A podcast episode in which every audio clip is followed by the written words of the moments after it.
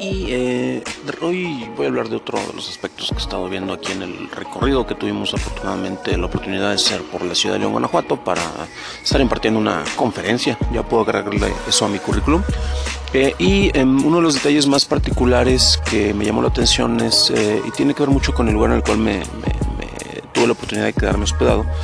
y me hizo pensar, reflexionar un poco sobre el manejo de la industria hotelera de hecho, creo que más adelante voy a hablar no solo de la industria hotelera, sino del hecho de que ya se hizo una democratización en muchas áreas, no solo en esto, recordemos el transporte con Uber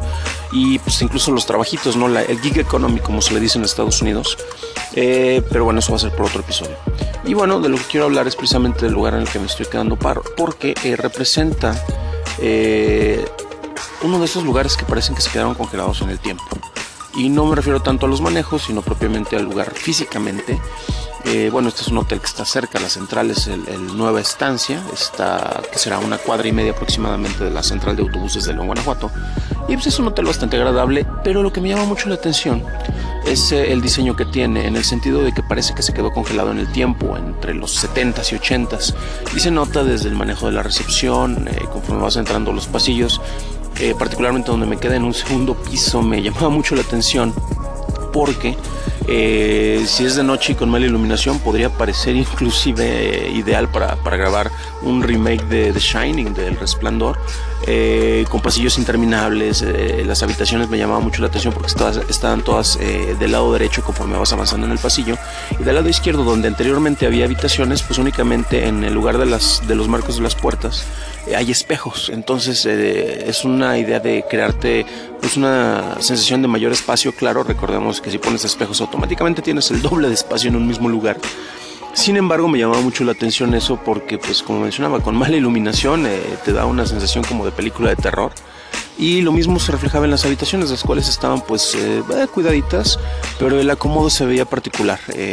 la suite que tuve la oportunidad de quedarme, bastante amplia,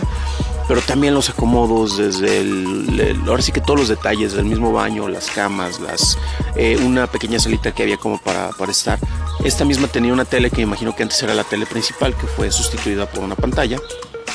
Pero la tele que estaba acá, eh, como de película clásica, con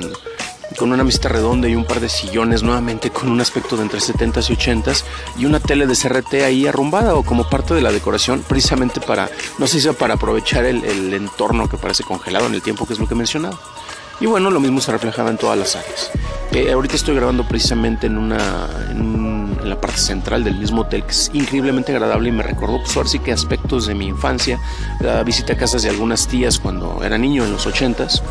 y mientras que me transmite una sensación súper agradable y está muy rico estar aquí como para leer un rato o en este caso para grabar, eh, no, no puedo quitarme la idea de que se quedó ahora sí que este rincón congelado en el tiempo. Y también lo menciono y tiene que ver con lo que decía al principio acerca del gig economy, la democratización de distintas labores, eh, el uso de, renta de habitación ahora con Airbnb es mucho más barato, dirán algunos, pero sin embargo te está afectando sectores del comercio que de repente se nos olvidan solo porque buscamos el beneficio inmediato para nosotros mismos. Y concretamente en León, Guanajuato, bueno, también en San Juan de los Lagos, donde yo soy originario, la industria hotelera son eh, bastiones que ayudan muchísimo a las personas que están aquí. Y si de repente empezamos a explotar de más todos estos sectores, eh, con tal de ahorrarnos unos pesos, pues se nos olvidan que hay muchas personas dependiendo de esto.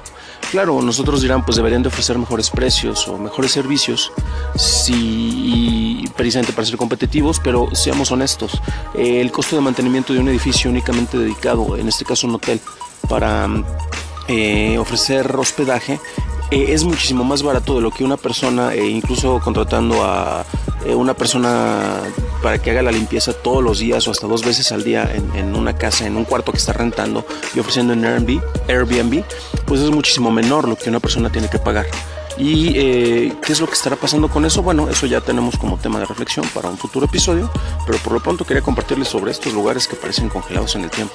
Y en serio, aquí en León, e igual ayer me di una paseada por el centro, me encontré varias partes que estaban así, otras que ya han cambiado. Yo tuve la oportunidad de vivir aquí hace 10 años y me llamó mucho la atención porque mientras por unas partes está cambiando, evolucionando, todavía seguimos teniendo resquicios, incluso en hospitales donde parece que se quedó esto, como mencionaba, congelado en el tiempo.